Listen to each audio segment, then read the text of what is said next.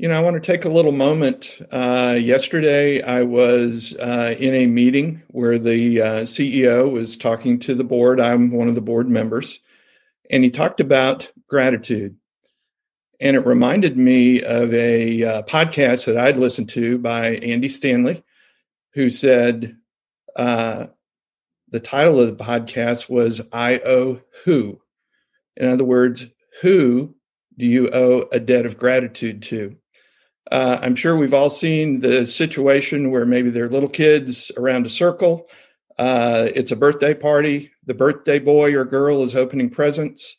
And all of a sudden, before the next present is opened, mom steps in and says, or dad says, What do you say? as a reminder to say thank you. And so, my comment that I want to share with my listeners today is Gratitude expressed communicates acceptance, but gratitude unexpressed uh, communicates potentially over time rejection. And so I think Andy was making a point and certainly impressed upon me to reflect during this holiday season who do you owe a debt of gratitude to?